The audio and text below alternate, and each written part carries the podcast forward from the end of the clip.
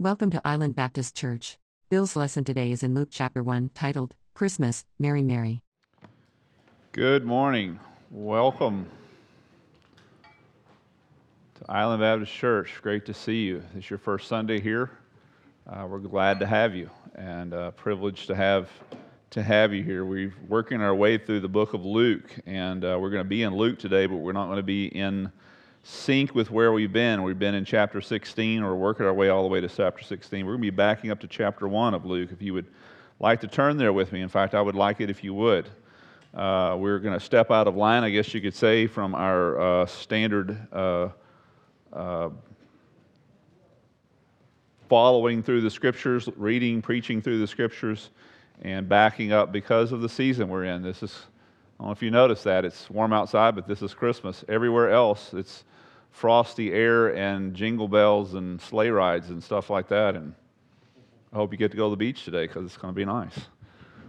Not till I'm done, though. Luke chapter 1, we're going to be down in verse 26 here in uh, just a bit. Uh, Christmas matters. I don't know if you've been a part of our church long or through the Christmas season, you've probably heard me say that uh, most people, most any, anybody that's of any scholarship will tell you that it's almost certainly Jesus was not born this time of year. Without question, not December 25th. I'm not trying to get you to change your calendars because uh, we don't know the date. Uh, just because of the, the, the situation, for instance, the shepherds being in the fields wouldn't have happened in the wintertime. And so that it's, it's cold and rainy there in December. Uh, they wouldn't have been in the fields. It was not where they were. It's, it's an indication of the time of year. So sometime spring or fall, maybe summertime. Uh, we don't know. Uh, does, it, does that really matter? No. I mean, we're going to shift the date to some date we don't know. No. It, it, Christmas matters. And it matters because of some very important things that I want to point out to you to begin with here. It marks several important things. It's the change uh, of the world and the universe uh, of inc- some incre- by some incredible events. Marks the place in eternity where God changed his nature, not his character. The character of God is always the same. I'm the same yesterday, today, and tomorrow, right?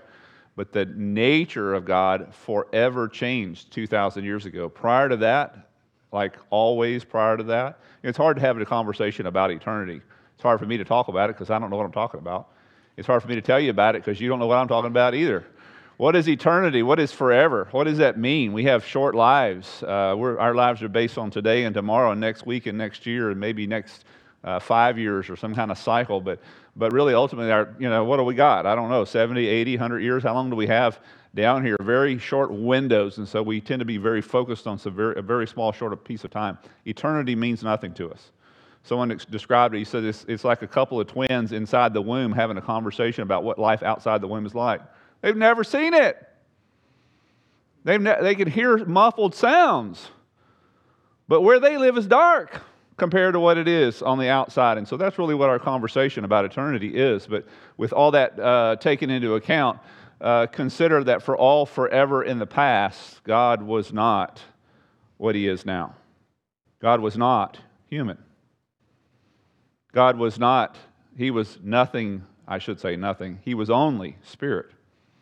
Uh, only spirit forever and ever. He who worships the Lord must worship him. God is spirit, Jesus says, and he who worships him must worship in spirit and truth. Well, 2,000 years ago, God became one of us forever. So, forever in the past, God was not.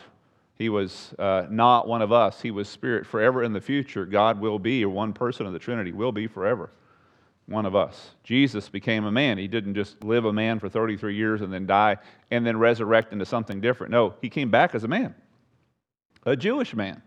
Again, the, concept is so wild that today there is a Jewish man, a descendant of Mary, sitting on the throne of God. That's a wild thought. He's the king, he's God. So, why does Christmas matter? Because that's a big deal. That's huge. Again, wrapping our minds around it is difficult to do, but we certainly need to state it. It also marks God's uh, first invasion of the earth. Ever hear it said that way, the first and second comings of, of, of Jesus? Think about it as invasion. So God was basically kicked out of the planet by our forefathers' decisions to sin against him. We chose to be lords of our own lives and therefore gave it over by default to a dark Lord uh, and kicked God off We don't want you to be king effectively, and God honors our yes as well as He honors our no. And so uh, He invades again, though. He comes back. It's not that God isn't present necessarily, but He comes back in physical form. We had the presence of God walking with them in the garden, right? Well, that no longer happened after that. And then He came back through a virgin's womb. And he became a man, like I said, became one of us. And his invasion, is that how you would have done it? Your God coming back to that which is yours and to redeem that which is yours, and you're going to come back through the womb of a virgin? Is that how you'd have done it? It's crazy, isn't it? I mean, it's just crazy, uh, but very true. So it marks the first invasion of the earth. It also marks a prototype of God's second invasion. You know, he's not just coming once, he's coming again. We talk about that one, in fact, a lot more often than we talk about the first one because, well, there's a reason for it. The Bible actually weights them that way. And they're very different, of course, invasions in both cases, and very different otherwise. But two things that are true about them. Number one, in both cases, God predicts them. Like I said, the first invasion is a prototype of the second one. God predicted the first one. He told us, like I said, he's coming through a virgin. How did it, how did it happen? Just like that. So not only does he predict it, he says exactly what he means, even though what he says is really hard for us to wrap our brains around because, you know, your 16 year old comes home and tells you that she's pregnant, but that she hasn't been with anybody, and what do you say? She's a liar, or she's, you know, needs to have a little time in the little white hospital somewhere because that's not how it works, sweetie. We all know that, right? That's not how it works. So, how would it must it have been with Mary? We're going to be looking at Mary uh, today.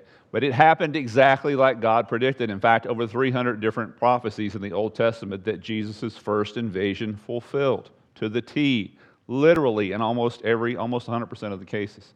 So, so we have a prototype of his second invasion. For every single prophecy in the Old Testament of Jesus' first coming, there are eight prophecies of his second coming. How's that going to go? Here we are sitting looking into the future just like they did. It can't be a virgin birth, right? Well, that's how it worked. So it can't be that Jesus is going to be coming on a white horse and that he's going to be coming with the armies of heavens and he's going to be wiping out the usurpers and taking over the Antichrist. It can't be literal, right? Mm. I wouldn't bet on that. I think he's calling it exactly like he's calling it. It's outside of your imagination, and you know, just you don't know near as much as you thought. Neither do I. So we're going to let God do this prototype and tell us. So why is Christmas important? Because it's a prototype. It tells us how things are going to go in the future. Christmas matters. It matters, but there's many things about this first Christmas and the players of the story of the first Christmas that we misunderstand. It's interesting how well sometimes we know a story, and it seems like the better we know it, the more um, barriers we have to understanding the parts that we don't. And we have, we have this in the Christmas story. Sometimes these stories that we know so well, so well uh, we, we have incorporated other things into them that are not a part of the scriptures. And so we're going to be looking at that today. Speaking of misunderstanding, have you heard the politically correct version of Night Before Christmas? You need to hear it. Twas the night before Christmas. Santa was a wreck. How to live in a world that's politically correct. His workers no longer wanted to be called elves, vertically challenged, they were calling themselves. Four reindeer had vanished without much propriety, released to the wilds by the Humane Society. The runners had been removed from his sleigh, it seems. The ruts were termed dangerous by the EPA, it says show you the strangeness of life's ebbs and flows, Rudolph was suing over the misuse of his nose. He'd gone on a talk show in front of the nation demanding millions over overdue compensation. So, funny and sad at the same time, isn't it? Because that's pretty much where we are today in our world. But it wasn't the elves and Rudolph that weren't understood or misunderstood at Christmas time. It's actually some of the main players, not the least of which, of course, is Jesus, the main, main player. How many really understand all that was going on and all that God was doing through us through His Son? I mean, fully. Uh, no one fully does. But Jesus and, and his first invasion, if you will, is so, so greatly misunderstood. And so are the players, the other parts of the story. And I want to be talking to you this Sunday and next Sunday, and probably uh, a Sunday after Christmas, New Year's, about the players. Uh, this Sunday, we're going to be talking to you about Mary. How well do you know Mary? Do you really know who she is? Do you really know what she did? Do you really know the scripture stands on her? She is one of the most misunderstood people in the scriptures. On average, Mary is either overestimated or she is underestimated. We either write a whole lot in or we leave a whole lot out of the story of, of Mary. For instance, uh, here's a uh, certain overestimation, uh, none, none less than Pope Pius IX. Look at what this says God is committed to Mary, the treasury of all good things, in order that through her are obtained every hope, every grace, and salvation. Now, I don't know, you know, definitions are, are strange, but if you want a definition of blasphemy, that's it.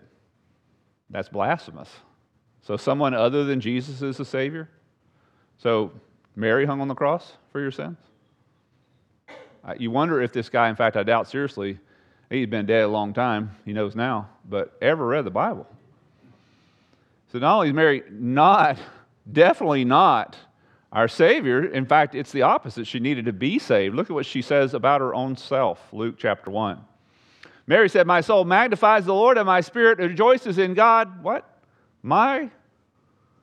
She's just like you. I mean, if she's a supernatural being and she does the things that she does, well, then there's a part of us that just says, oh, well, well, you know, supernatural beings do that kind of stuff. But if you're faced with a teenage girl who makes some amazing decisions and does some amazing things, then we have a lesson to learn, don't we? And Mary is one from whom we need to learn a lesson as she goes on to say there, He has regarded the lowly state of his man, maidservant, uh, for behold, henceforth all generations will call him blessed, which brings up the other side. So, so you have some that way overestimate Mary, and the rest of us who probably mis- under, underestimate her. We misunderstand her. Who is, who is she? Who, who was this young woman? And what part does she play uh, in the life and this great adventure and the significance of who she is. We know several things that we can say for certain about, or more or less for certain about the life of Mary that we can read between the lines. First of all, most likely a teenager, because that's the way it was. A lady in her 20s would have already been married for quite a while, uh, almost without exception. Most marriages were, were arranged. Hers between she and Joseph would have been arranged. The marriages worked very well, by the way, back then. Not much divorce. So, you know, I don't know what to tell you about that, but I, you know, it just it seemed to work really well. Uh, almost like uh, certainly a teenager, most definitely poor. She and her husband both uh, poor people. A devout believer in God. How do we know that? Well, it wasn't because of the decision she made to to do whatever God told her to do. Uh, even though that's significant, I'm not taking that away from her anyway. But, but the reason why she plays so well when the opportunity, when the ball's kicked into her court, is because she had been playing well prior to that. So you see these players out on the football field or the soccer field or whatever in the professional sports, and you see them doing, I mean, they can run, uh, they, they, can, they can play, they, they know what they're doing, they have great skills. They didn't just wake up yesterday with that stuff, they practiced, they worked. They dedicated themselves. They, they uh, uh, set themselves aside for a special goal. The reason why Mary can perform so well when she's on the stage here is because I would submit to you, she's a godly young lady. She's been walk, this wasn't her first day to walk with the Lord. Wasn't her first time to decide I'm going to do whatever God tells me to do. Just when it's put to her, we get to see who she really is, and of course she, she shines. So she's almost like uncertain, almost certainly a teenager definitely poor, definitely a devout believer in God, and she's in love. She's set to be married. And uh, one of the problems that I have with Mary is that's not actually her name. Did you know that? And we call her something when you get to heaven, you holler Mary, you're not going to get her attention because that wasn't her name. We get her name because we get it from the Greek New Testament. And, and we have a couple of barriers that we're crossing. So we're crossing from Hebrew, which is what her name would have been pronounced in, which definitely wasn't Mary. They're not even, that, that construct of a name doesn't even exist in the Hebrew language. So then it's translated into Greek, or written down in Greek, which is our Greek New Testament, then translated into a less uh, sophisticated language like English. And so we come up with these names that are pronounced very wrong. So do you mind if I pronounce your name wrong? I mean, if I holler, your name is John, I call you James, are you going to listen? No, probably not. It's almost as far away as some, in some ways Mary. Mary's name is actually Miriam. That's the name. That's her, her real name, Miriam. Of course, if you know anything about the Old Testament, that's a famous name. It's the older sister of Joseph. It's the little girl who found or who watched over her brother in the basket, Moses. Remember the story? And she goes to the Pharaoh's daughter and says, You know, let me find someone to, to take care of this Hebrew baby as she's pulling Moses out of the water. That's what his name means, to be pulled out of the water. Miriam, by the way, has a name. You know what it means? What Mary's name means? It means rebel. Why would you name your kid that? Hmm. Methinks because she's got a little, you know, strong headedness about her. She, she is, by, in all respects, just a regular person. Any rebels here? Any Miriams here? We loaded with them, aren't we? Given our opportunities, we've been our own little shade of Miriam, haven't we? And so she's got this same name. She's just in every way one of us. So, contrary to what some, so many people say, overstating her position. She's just a normal sinner like the rest of us. So, we pick up her story here in uh, verse uh, 26 and following. If you'll look there with me, first Luke chapter 1, verse 26, the first mention we have, her history starts right here as far as we're concerned.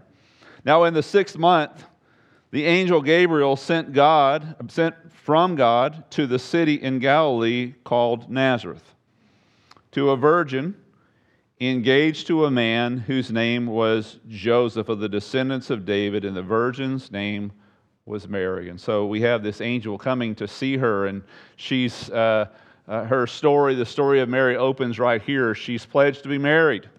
This is a huge event in her life. She would have been told probably early on, uh, young age, who her husband was going to be. And so this has been a process. They've been looking forward to it, and it becomes a process when she comes of age because now not only is she going to have to, they didn't set dates back then, they would set seasons. So we're planning to get married, my wife and I would say, or my fiance would say, this fall or this spring. They wouldn't give you a date because they didn't have a date. Not only did you not have a calendar and you didn't have a watch and you didn't have a cell phone, but in addition to that, we couldn't tell you the day because the date is dependent upon the husband guys and gals out there with daughters, isn't this great? The husband had to have a job and he had to have a house to move your daughter into, and until then, you don't get married. And so, when does that? Well, whenever it gets done. Drywall's got to be up, the ceiling fans got to be in, the chandeliers have got to be hung, you know, all that stuff. The carpet's got to be down. And then, whenever that's done, it may be midnight, it may be one o'clock in the morning, he's been waiting to marry her too. You get married and the marriage this marriage process starts. And so it wouldn't be a date. And so she's been built it's been building it's been growing. They're close now. She's of age. Uh, joseph almost certainly is older because he's like i said got to have a job got to have a house. And and uh, so this has been a process. She's going to be celebrating with all of her friends and her family. It's going to be days of celebration feasting and fun and, and one of the most if not the most exciting time of her life. And at this point god enters and tells her it's all off because it is. Because I promise you, if you come up pregnant before this event, it's, which is happening to her, it's all off. Gone are all her dreams. Gone are all her plans. Gone in the place of them now are rumors of an illegitimate birth and a shotgun wedding and all the family and friends who don't show up because it doesn't happen that way. So all of her life, she's been planning, planning, planning, hoping, hoping, hoping. Here it's going to be. It's going to be a great event. And then it doesn't because of God's will doesn't happen. Does God have a right to rearrange our lives anytime He wants to? I mean, who does He think He is? God? Yeah. What is a servant of God? Mary's a great example of that. Okay, God, rearrange my life. You got a right to do it. I'm not saying she didn't cry over it. I'm not saying it wasn't hard for her. I'm just saying when it's put to her, boom. Great lady. Outstanding lady. Gone are her dreams, and in place of it is tough times. And so the angel proceeds to not only tell her that that is gone, he effectively says, We're not in Kansas anymore. Notice what happens there. Look at it from a perspective of, I want you to think about a, uh, you know, uh, any teenagers here, if you are, I want you to put your fingers in your ears and go, la, la, la, la, la, just for a minute. We have our opinion of young people, don't we? In a lot of ways, it's correct. We raise them. If you're, or we were one of them. You remember what it's like to be a kid, what it's like to be a teenager, focused, focused on life. I don't know if you had a conversation with your young person or ever seen or been around a young person. They, are so focused. It's, it's this girl and she means everything to me. No, she doesn't. If you had a perspective on life that I have, it's this boy and he's everything. No, he doesn't. He's not everything. Oh, it's this one thing. It's this game. It's this, uh, I, I don't know, this thing I'm trying to accomplish. It matters everything. And their whole world can come apart if that doesn't work out. And it's, it's tough, and, and every one of us have been in those circumstances, and we've helped our children or tried to help our children through those circumstances. Mary is right here. All due respect to her, she's a young person.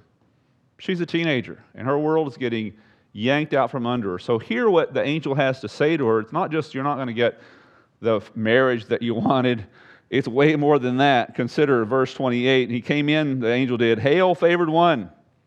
He says, The Lord is with you. She was greatly troubled at his statement. It didn't help that he said that.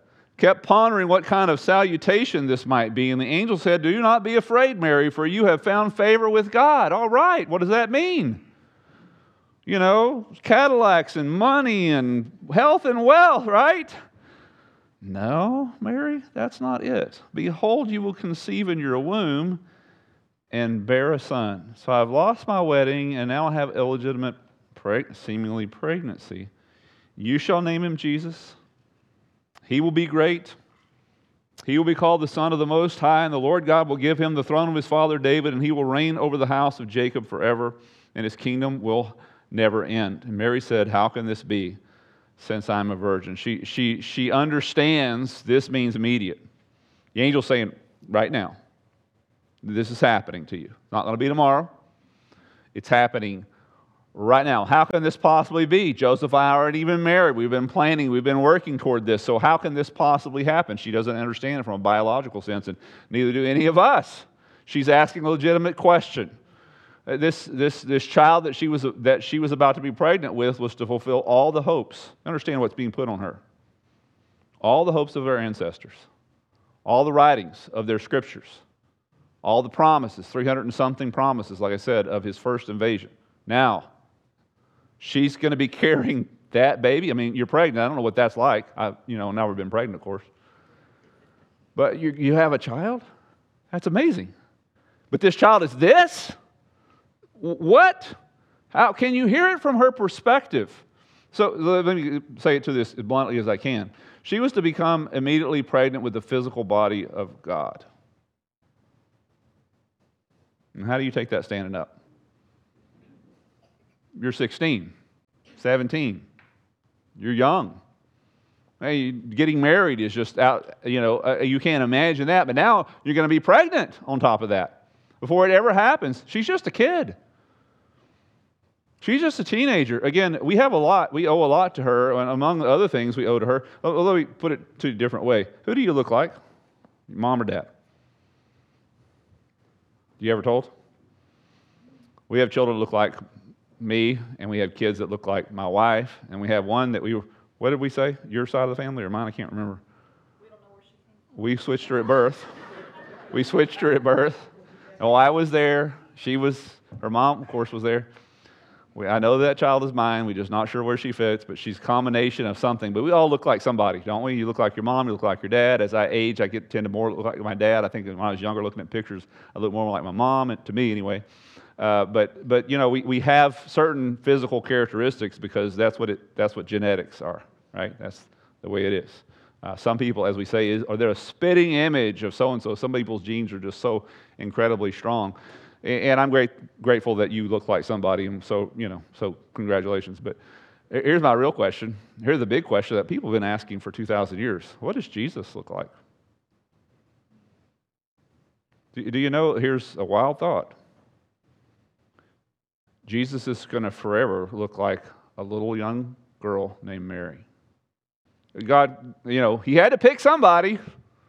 He couldn't just, you know, randomly pull out of the genetic, you know, gene pool just absolutely nothing. He doesn't look like Joseph because that's not his real father, but he will look like Mary forever.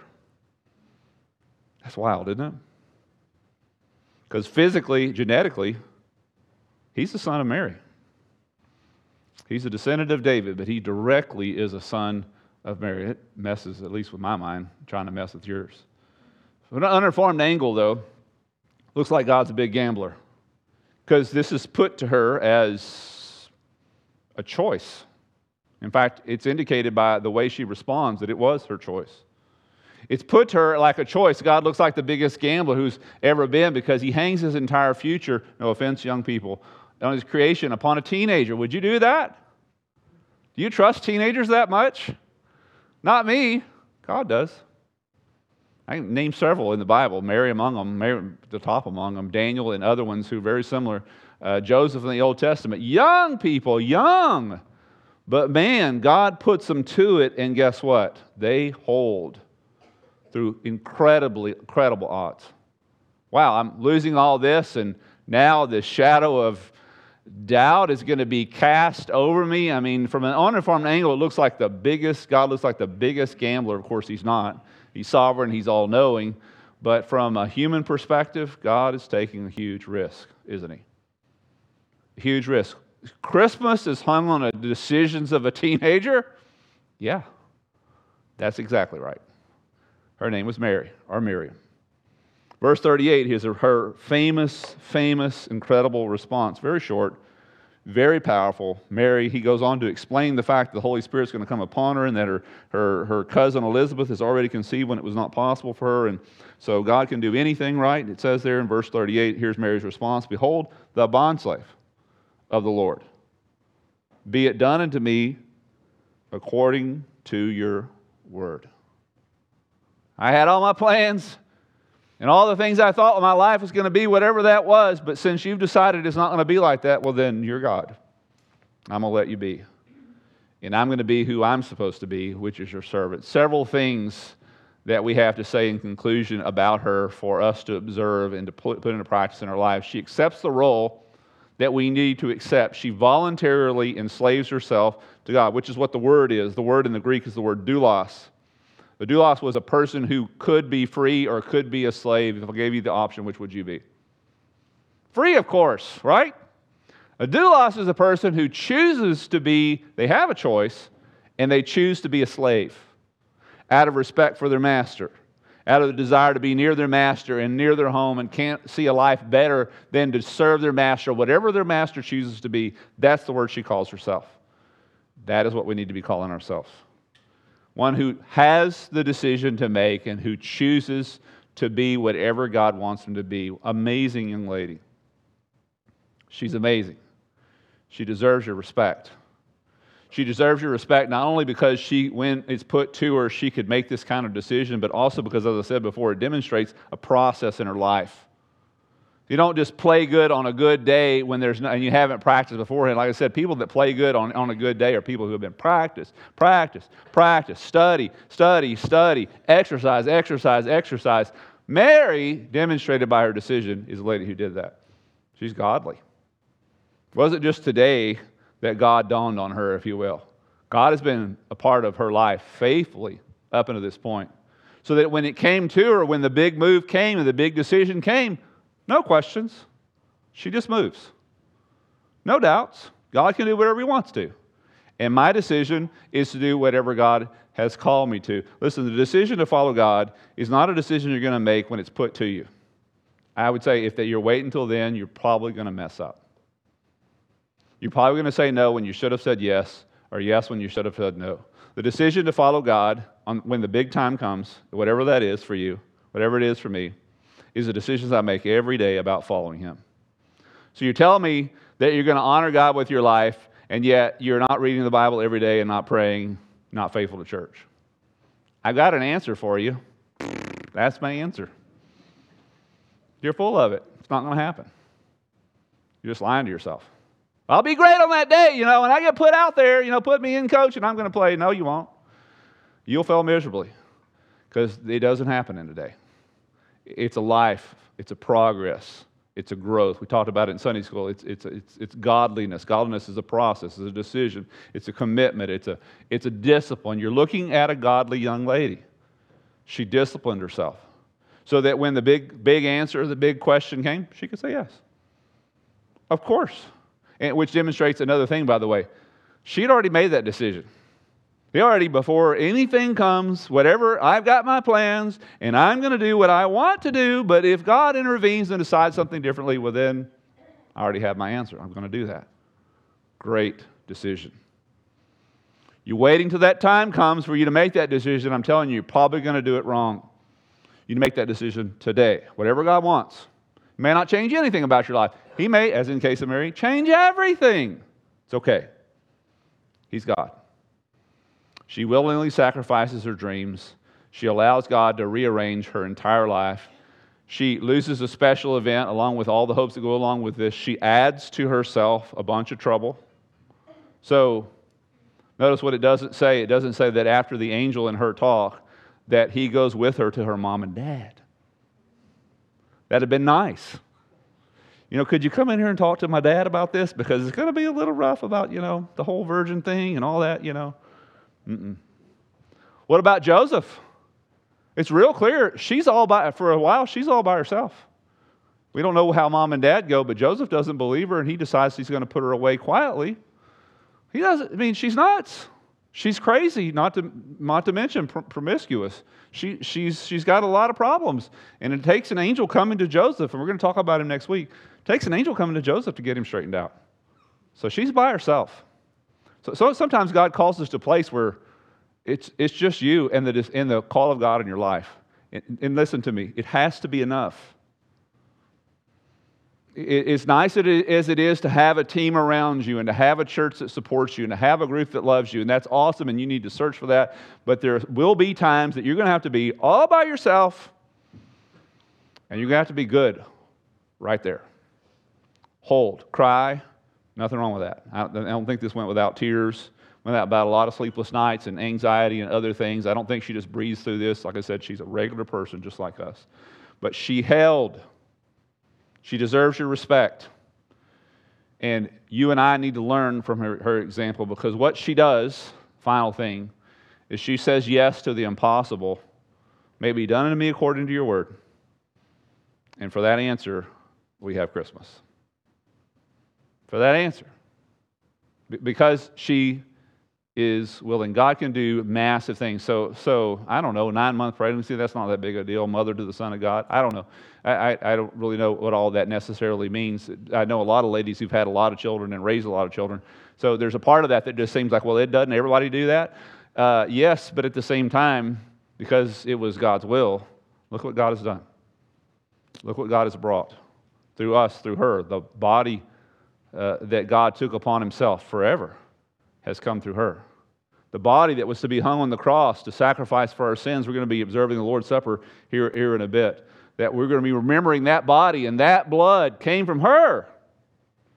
Blowing minds, blows my mind. Yeah, she's a regular lady. Her name was a rebel. But when it came to it, she knew who she was going to go with. It was a decision she made beforehand, I would submit to you. What decision are you going to make today? I'm going to ask if you would bow your heads and close your eyes with me as God is speaking to us today. And you say, I'm a servant of the Lord? See, like I said, it wasn't the first time she said that. She'd already decided that in her heart. I'm the servant of the Lord. I'm moving forward with plans and moving forward with a relationship and moving forward with whatever destiny is laid out in front of her. But God's got a right to change all that. God's got to write it. I don't have to like it, but I'm going to do it. Because I know whatever his decisions are, they're the best. God's got a right. Does he have a right in your life? Does he have a right? You're, you're going to find God to be very much a gentleman. He'll accept your yes, he'll accept your no. But you're going to find out that you'll hate yourself for that no. You'll regret forever that no. Would you say yes to him today? Would you say yes? His plan of salvation is through his son, Jesus Christ, a life sacrifice on a cross to pay for your sins, but you have to say yes to that. Yes, I want your everlasting life and your forgiveness that comes only through Christ and not through my religiosity and not through my church attendance. Would you say yes to him today? Would you say yes to him about whatever future he has for you? It may not be what you think it is. May not be here. Maybe you're here and want to stay here. Well, maybe God's got other plans for you. That's okay. Needs to be okay. Maybe it's somewhere else. Maybe it's something else. But it starts with saying yes when God does move, and He will. It'll be better for you if you're already saying yes to Him when that day comes. Thank you so much, God, for Mary. Thank you for her willingness to serve you, her determination, her godly decision uh, that she had been making and ultimately made. And because of her faithfulness to you, we now have Christmas. What a great lady and a great example for us to follow. Thank you for her. It's in Jesus' name we pray these things. Amen. Thanks for visiting. Find us at www.islandbaptistchurch.org.